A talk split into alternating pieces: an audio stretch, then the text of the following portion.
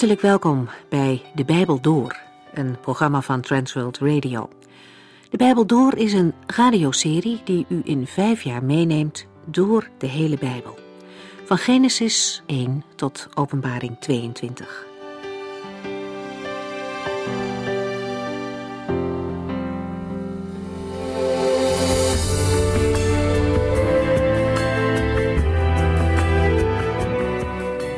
In onze vorige uitzending lazen we Jesaja 34 en 35. Deze gedeeltes beginnen met een boodschap voor alle volken, voor ieder mens op aarde dus. God spreekt, en dus is het belangrijk om te luisteren. In de versen die volgen wordt een oordeel uitgesproken van God over de volken. Hun keuze om niet op de Heere God te vertrouwen en de strijd aan te gaan met Gods volk is niet vrijblijvend. God zal hen daarom oordelen. De oordeelsprofetie gaat vervolgens dieper in op Edom. Dit land is een voorbeeld. Het beschreven oordeel kunnen we opvatten als een model voor het oordeel over de andere volken. Uiteindelijk zal de verwoesting volledig en definitief zijn. En daaruit blijkt opnieuw dat Jezaja niet alleen over zijn eigen tijd profeteerde, maar ook over de eindtijd sprak. Als tegenhanger van dit hoofdstuk vol oordeel wordt in Jesaja 35 een beeld van de woestijn geschetst die tot bloei en tot leven komt. Een groot contrast met het voorgaande oorlogsgeweld. De mensen die in dit hoofdstuk voorkomen vertrouwen op de Here, maar hebben moeilijke tijden doorgemaakt. Hun geloof wordt echter niet beschaamd. Zij worden in dit hoofdstuk aangemoedigd om sterk te blijven. De Heer zal komen en daarmee zal een tijd van vrede en vreugde aanbreken. Hij zal nieuw leven geven op een plek waar het dor was. Beide hoofdstukken zijn eigenlijk een conclusie van het gedeelte in Jesaja vanaf hoofdstuk 13. De kern van al deze hoofdstukken is: vertrouw op de Heere met je hele hart en volg niet je eigen inzicht. Verwacht geen hulp uit de wereld als het moeilijk is, maar blijf uitkijken naar de Heere God. Hij is de onwankelbare. Hij is het ook die blijft als alles instort. De woorden die Jezaja hier spreekt zijn een bemoediging. Versterk de verslapte handen en geef kracht aan knikkende knieën. Bemoedig de angstigen. Zeg hun, wees sterk. Soms, dan zijn we zelf bang en mogen we kracht uit dit woord putten. En andere keren mogen we mensen om ons heen daarmee troosten. We lezen verder Jesaja 36.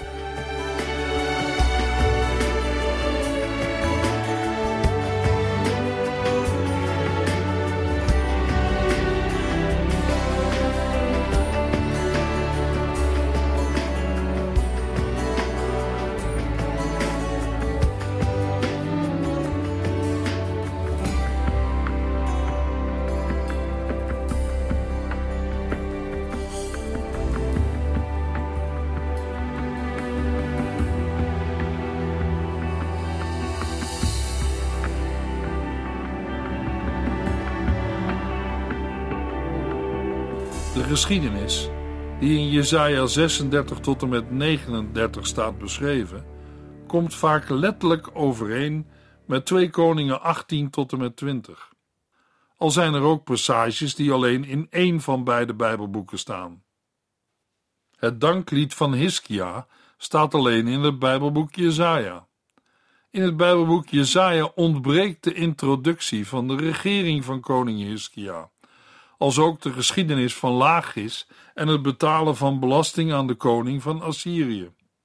In Jesaja ontbreekt ook de algemene informatie over Hiskia en zijn overlijden. De informatie over de vijgenkoek of de plak gedroogde vijgen en de zonnewijzer staan iets anders in het Bijbelboek Jesaja. In het Bijbelboek Kronieken, waarin de regering van Hiskia ook wordt beschreven, ligt de nadruk op de godsdienstige hervorming, het herstel van de tempel en de viering van het Pascha. Terwijl de belegering van Jeruzalem door Sanherib en het gezantschap uit Babel veel beknopter worden beschreven dan in de beide andere Bijbelboeken. In alle drie de gevallen hangt de weergave af van de doelstellingen van de Bijbelboeken. Koningen wil namelijk laten zien hoe vertrouwen op de Heere wordt gezegend en goddeloosheid gestraft. Wat in overeenstemming is met wat de Heer heeft gezegd in Deuteronomium. Het onderhouden van Gods wetten brengt zegen, maar het overtreden van zijn wetten zal oordeel brengen. In het Bijbelboek Koningen ligt de nadruk op het vertrouwen van Hiskia op de Heere en op de redding, maar ook op de gevreesde wegvoering naar Babel. In het Bijbelboek Kronieken, een Bijbelboek wat geschreven is toen de ballingschap al achter de rug was, ligt de focus meer op de eredienst en op de trouw van God dan op de afval van het volk. Recent Bijbelonderzoek maakt steeds duidelijker dat de geschiedenis van Hiskia een cruciale rol speelt in de compositie van het Bijbelboek Jesaja. In Jesaja staan twee passages waarin de relatie wordt weergegeven met een koning van het tweestammenrijk Juda. Het gaat om de koningen Agas en Hiskia, waarbij er ongeveer 30 jaar tussen de beide gebeurtenissen ligt. Vanwege de overeenkomsten vallen de verschillen ook op. Agas vertrouwt niet op de Heere, terwijl Hiskia dat wel doet. Voor de compositie van het Bijbelboek Jesaja is het van belang dat Jesaja wel het latere oordeel door Asser aankondigt, maar ook vermeldt dat Assur weer ten onder zal gaan. Hetzelfde verloop zien we bij Babel. Eerst zal Babel Jeruzalem veroveren, maar daarna gaat Babel ten onder. De tweede geschiedenis over Sanherib en Hiskia wordt uitvoeriger weergegeven dan de eerste vanwege de grotere consequenties, zoals uit het vervolg van het Bijbelboek blijkt.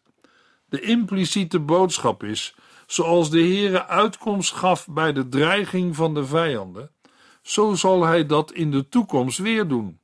Dan zal er ook verlossing komen van de Babyloniërs. Jesaja 36 vers 1 In het veertiende regeringsjaar van koning Hiskia trok koning Sanherib van Assur ten strijde tegen de ommuurde steden van Juda en veroverde ze. In vers 1 is sprake van het veertiende jaar van koning Hiskia.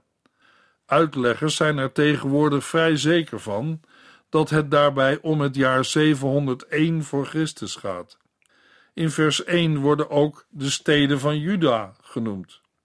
Het is interessant dat ook een oude bronzen inscriptie uit Zuid-Arabië melding maakt van de steden van Juda. Dit bevestigt de ouderdom van de uitdrukking en geeft tegelijk aan dat er in die tijd uitgebreide handelscontacten waren.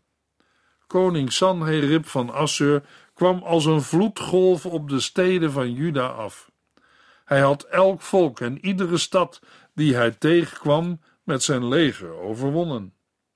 Jesaja 36 vers 2 Toen zond hij zijn persoonlijke vertegenwoordiger met een groot leger vanuit Lachis naar Jeruzalem, om daar met koning Hiskia te onderhandelen. Hij sloeg zijn kamp op bij de waterleiding van de hoogst gelegen bron langs de kant van de weg naar het bleekveld. Uit 2 Koningen 18 weten we dat koning Hiskia heeft geprobeerd de Assyrische aanval af te kopen. Hij haalde het goud en zilver uit de tempel om aan de buitensporige eisen van Sanherib te voldoen. Maar het haalde niets uit, want nu stond het Assyrische leger toch voor de muren van Jeruzalem. Sanherib kwam niet zelf, maar stuurde zijn persoonlijke vertegenwoordiger met een groot leger naar Jeruzalem. De stad wordt nu door een sterk leger bedreigd en is van de buitenwereld afgesloten. Jesaja 36 vers 3 De hofmaarschalk Eljakim, de zoon van Gilkia, Sepna, de secretaris van de koning, en de kanselier Joach, de zoon van Asaf, verlieten de stad om met hem te onderhandelen over een wapenstilstand. Hiskia stuurt een delegatie om met de persoonlijke vertegenwoordiger van Sanherib te onderhandelen. Jesaja 36 vers 4 tot en met 6 de Assyrische gezant, droeg hun op terug te gaan en Hiskia de volgende boodschap over te brengen. De machtige koning van Assur zegt dat het onverstandig van u is te denken dat de koning van Egypte u te hulp zal komen. Wat zijn de beloften van de farao waard? Woorden zijn waardeloos als er kracht nodig is. Maar toch vertrouwt u op hem voor hulp en bent u tegen mij in opstand gekomen. Egypte is een onbetrouwbare bondgenoot. Het is een scherpe stok die uw hand zal doorboren als u erop leunt. Ieder die zich tot dit land wendde om hulp, heeft dat ondervonden. Uit 2 Koningen 18 weten we dat de Assyrische afgezant Hebreeuws heeft gesproken. Hij geeft aan dat Hiskia zich beter kan overgeven, want van Egypte hoeft hij geen hulp te verwachten. Jesaja 36, vers 7 tot en met 10. Maar misschien zegt u: Wij vertrouwen op de Heer onze God. Maar is hij niet degene die door uw koning werd beledigd? Toen die zijn tempels en altaar in de heuvels liet weghalen en iedereen in Juda alleen bij de altaar in Jeruzalem liet aanbidden? Mijn meester, de koning van Assur, wil een weddenschap met u sluiten. Wedden dat uw hele leger nog geen 2000 man telt? Als dat wel zo is, dan zal hij het 2000 paarden geven om te bereiden. Hoe denkt u met zo'n schamel legertje ook maar één aanval van het minst sterke onderdeel van het leger van mijn meester te kunnen afslaan? Want u zult geen hulp vanuit Egypte krijgen. En wat meer is, denkt u dat ik hierheen ben gekomen zonder dat de Heere mij daartoe opdracht heeft gegeven? Hij zei tegen mij: Ga daarheen en vernietig het. De Assyrische onderhandelaar raakt een gevoelige snaar als hij begint over vertrouwen op de Heere. Als een geslepen diplomaat maakt hij gebruik van het feit dat Hiskia, stellig tegen de zin van velen, de altaren op de heuvels heeft verwijderd en de heilige pilaren heeft afgebroken. Maar daarmee maakt de Assyrische onderhandelaar een grote fout. Hij dacht dat de verering bij de heidense altaren op de heuvels hetzelfde was als het aanbidden van de levende God in de tempel in Jeruzalem. De Assyriër dacht dat Hiskia de Heere had beledigd en niet meer op Gods hulp hoefde te rekenen. Volgens hem staat God niet aan de kant van Israël, maar aan de kant van de Assyriërs. Jesaja 36 vers 11 Toen zeiden Eljakim, Sepna en Joach tegen hem Spreekt u alstublieft Aramees, want wij verstaan dat goed.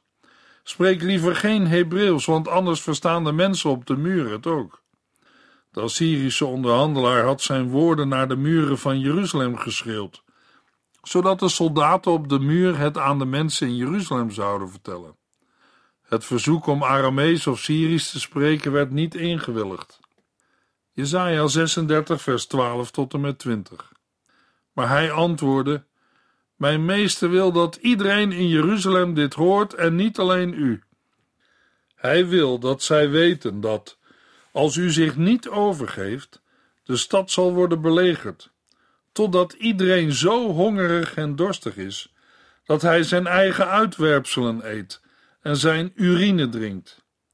Toen schreeuwde hij in het Hebreeuws naar de Judeërs die op de muur stonden te luisteren: Luister naar de woorden van de machtige koning van Assur. Laat u niet door Hiskia om de tuin leiden. Hij kan niets doen om u te redden. Laat u niet door hem bepraten als hij zegt dat u op de Heere moet vertrouwen, omdat die wel zal verhinderen dat de koning van Assur overwint. Luister niet naar Hiskia, want de koning van Assur doet u een aantrekkelijk voorstel. Geef mij een geschenk als teken van uw overgave. Open de poorten en kom naar buiten. Ik zal ervoor zorgen dat u uw eigen woning met tuin zult behouden en uit uw eigen waterput drinkt, totdat ik u in ballingschap zal wegvoeren naar een land dat heel veel op dit land lijkt. Een land met goede koren oogsten en wijnoogsten, een land van overvloed. Laat u niet misleiden door Hiskia als hij zegt dat de Heer u van mijn leger zal verlossen. Heeft een God van een ander volk ooit gezegevierd over de legers van de koning van Assur? Herinnert u zich wat met Hamat en Arpad gebeurde? Hebben hun goden hen gered? En Sefarwaim en Samaria, waar zijn hun goden nu? Heeft ooit een van de goden van al die landen zijn volk uit mijn macht gered? Niet één.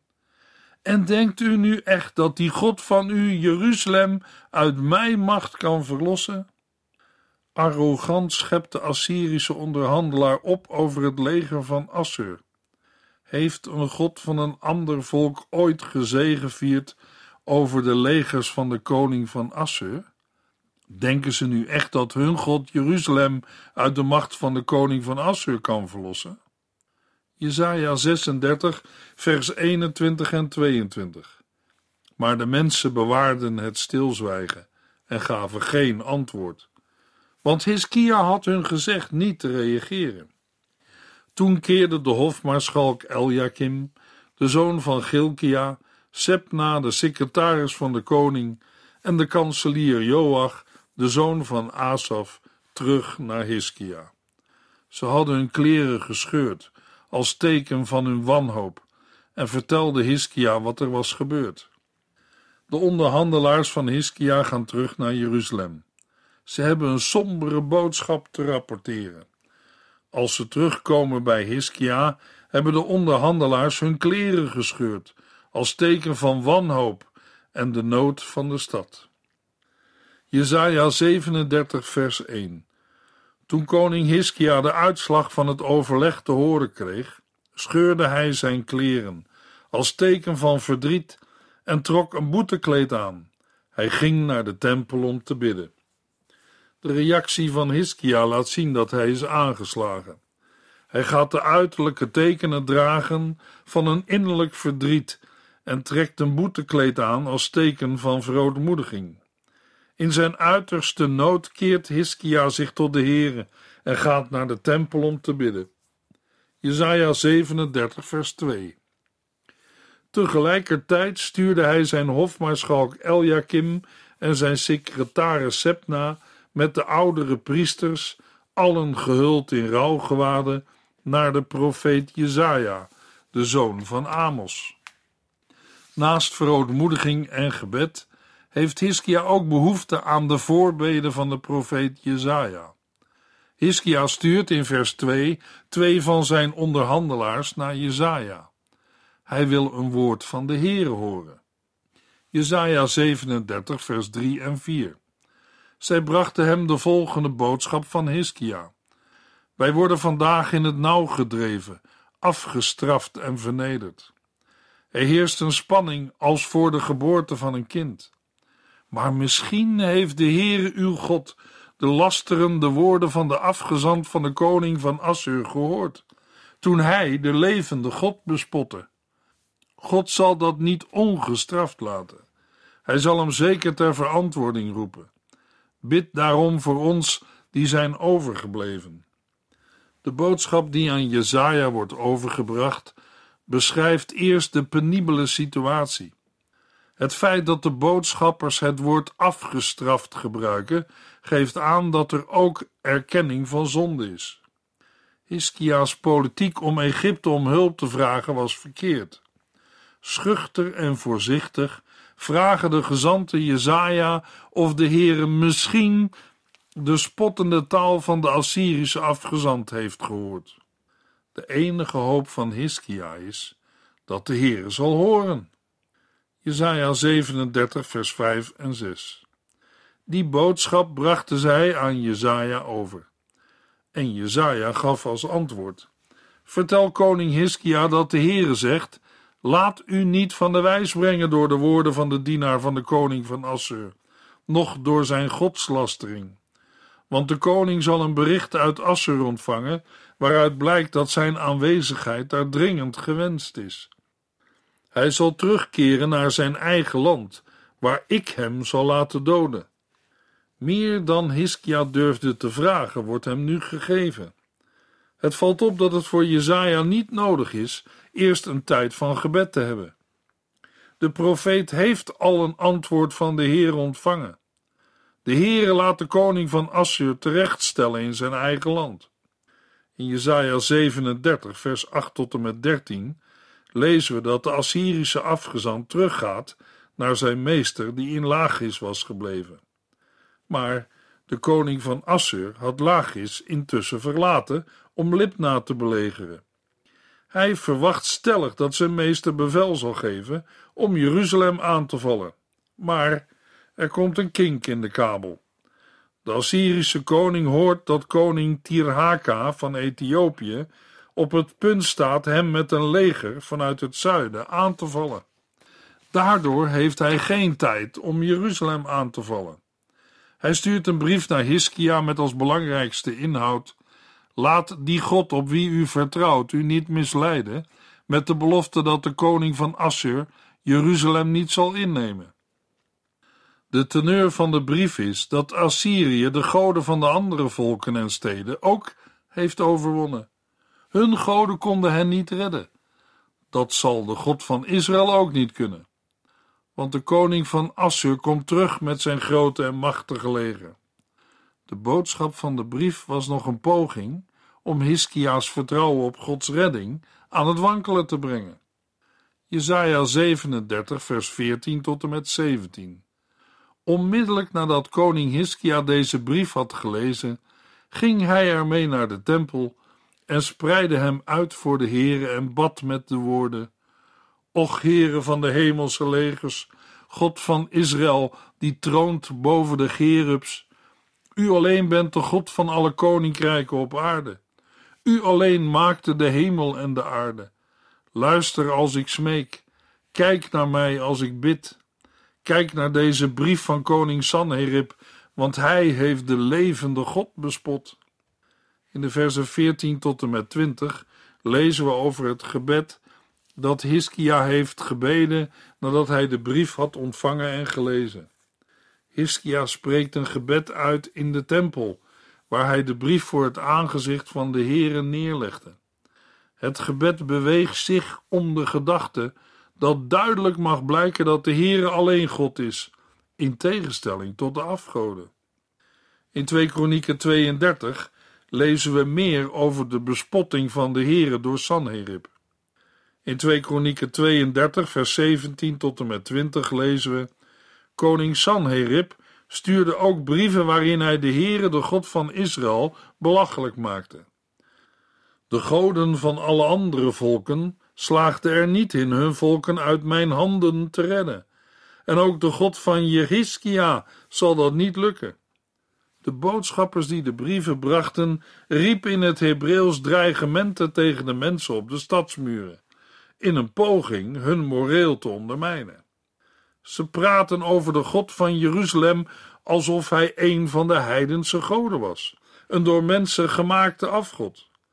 Koning Jehiskia en de profeet Jezaja, de zoon van Amos, riepen toen in gebed tot God in de hemel. De Heer is niet te vergelijken met de afgoden. Geen enkele Israëliet geloofde dat God een plaatselijke godheid was die in de tempel van Jeruzalem woonde. Koning Salomo bidt in 1 Koningen 8 vers 27 Is het echt wel mogelijk dat u op aarde zou willen wonen? Zelfs de hoogste hemelen kunnen u niet bevatten, laat staan deze tempel die ik heb gebouwd. Elke Israëliet erkende dat de Heere de God van de hemelse legers was, de schepper van hemel en aarde. Hiskia pleit voor het aangezicht van de levende God, of hij zijn volk wil verlossen van de dreigende Assyriërs. Jesaja 37 vers 18 tot en met 20 het is waar, heren, dat de koningen van Assur al deze volken hebben vernietigd, zoals in deze brief staat. Zij wierpen hun goden in het vuur, want het waren geen goden, maar slechts beelden die mensen hadden gemaakt van hout en steen. Natuurlijk konden de Assyriërs dergelijke goden vernietigen. Maar Heer, onze God, red ons toch van zijn macht. Dan zullen alle koninkrijken op aarde weten dat u God bent, u alleen. Hiskia raakt de kern van de zaak. De goden van de volken die Assur had vernietigd waren geen goden. Elke vergelijking van de Heere met deze goden gaat mank. Hiskia bidt om verlossing door de Heere. Daarbij gaat het hem uitsluitend om de eer van God. In het vervolg, in Jesaja 37 vers 21 tot en met 29, spreekt de profeet Jesaja een gedicht uit, waarin hij zegt dat de veroveringen van Assyrië alleen het uitvloeisel zijn van het raadsbesluit van de Heere. Omdat de Assyrische koning daarmee niet rekent, zou heel zijn razen tegen de Heere op niets uitlopen.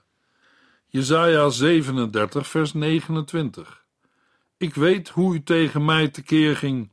Vanwege uw uitdagende woorden heb ik een haak in uw neus en een bit in uw mond gelegd waarmee ik u naar uw eigen land zal laten terugkeren.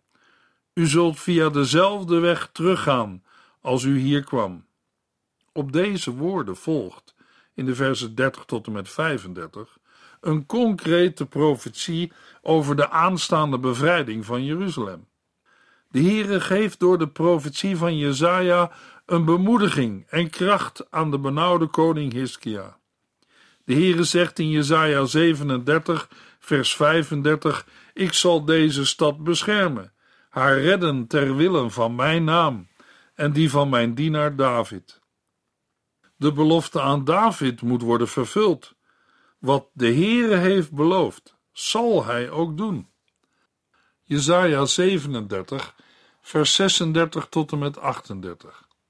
Die nacht ging de engel van de Heere naar het kamp van de Assyriërs en doodde 185.000 soldaten. Toen de overlevenden de volgende morgen wakker werden, zagen zij overal om zich heen lijken liggen. Toen keerde koning Sanherib van Assur naar zijn eigen land, naar zijn woonplaats Nineveh terug. Op een dag, toen hij bad in de tempel van zijn god Nisroch, doodden zijn zonen Adramelech en Sarezer hem met hun zwaarden. Zij ontkwamen naar het land Ararat en de zoon van Sanherib, Esar-Haddon, volgde hem als koning op. Sanherib werd gedwongen tot een overhaaste aftocht, doordat in zijn leger de pest uitbrak. De Heere kwam zijn volk te hulp. We lezen ook dat Sanherib later, mogelijk twintig jaar later, door een sluipmoord op een gewelddadige manier aan zijn einde is gekomen. Niemand kan ongestraft de God van Israël beledigen en minachten. Daarbij mogen ook wij bedenken dat de Heere niet uit is op de ondergang van de zondaar, maar op zijn of haar redding. In de volgende uitzending lezen we Jesaja 38 en 39.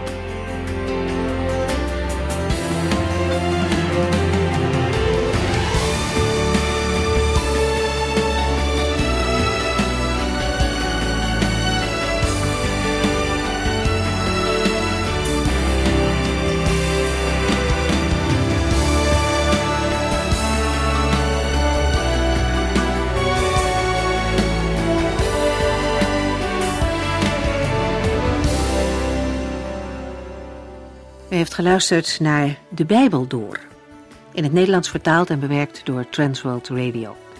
Een programma waarin we in vijf jaar tijd de hele Bijbel doorgaan. Als u wilt reageren op deze uitzending of u heeft vragen, dan kunt u contact met ons opnemen. Tijdens kantooruren kunt u bellen op 0342 47 8432. 0342 47 8432. 32. Ook kunt u een e-mail sturen naar de Bijbel door transworldradio.nl en natuurlijk kunt u ook via de post ons bereiken. TWR, postbus 371, postcode 3770, AJ in Barneveld. Dit programma werd gepresenteerd door Cor Weda en Ike André. Techniek was in handen van Odin van Woerdekom. En wij allemaal bedanken u voor het luisteren. Graag tot de volgende keer.